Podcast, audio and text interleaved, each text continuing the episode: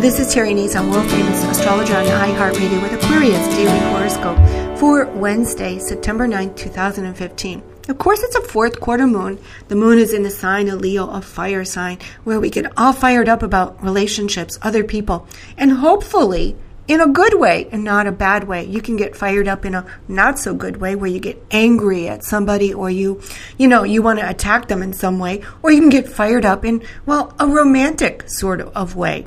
Here we can get into all kinds of conflicts with other people that, well, really are for, for public view. Mercury, the planet of communications, is today's ruler and Mercury is squaring the planet Pluto in your solar 12th house of self undoing secret fears and worries and phobias, and where we need to do lots and lots of inner work. We need to figure ourselves out. And of course, the 12th house is also debt, it's karma. And so lots of karmic things can take place here.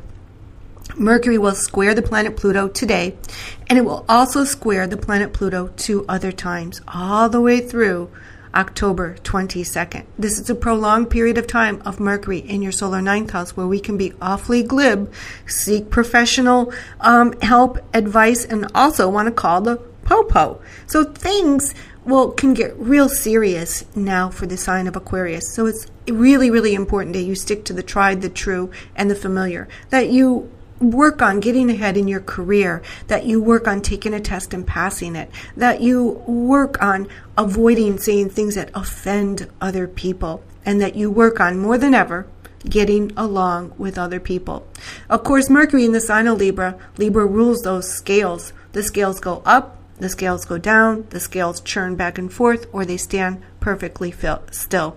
And Mercury is, of course, rules over um, not only rules over your third house, but in the sign of Libra, your solar seventh house of personal relationships. And this fourth quarter moon is here too. So you've got mixed emotions here too about ending a relationship. Could it really be over? As those scales go up, they go down, and they churn back and forth. And of course, Aquarius is grappling with the ending of a relationship. And really, is it really over or not?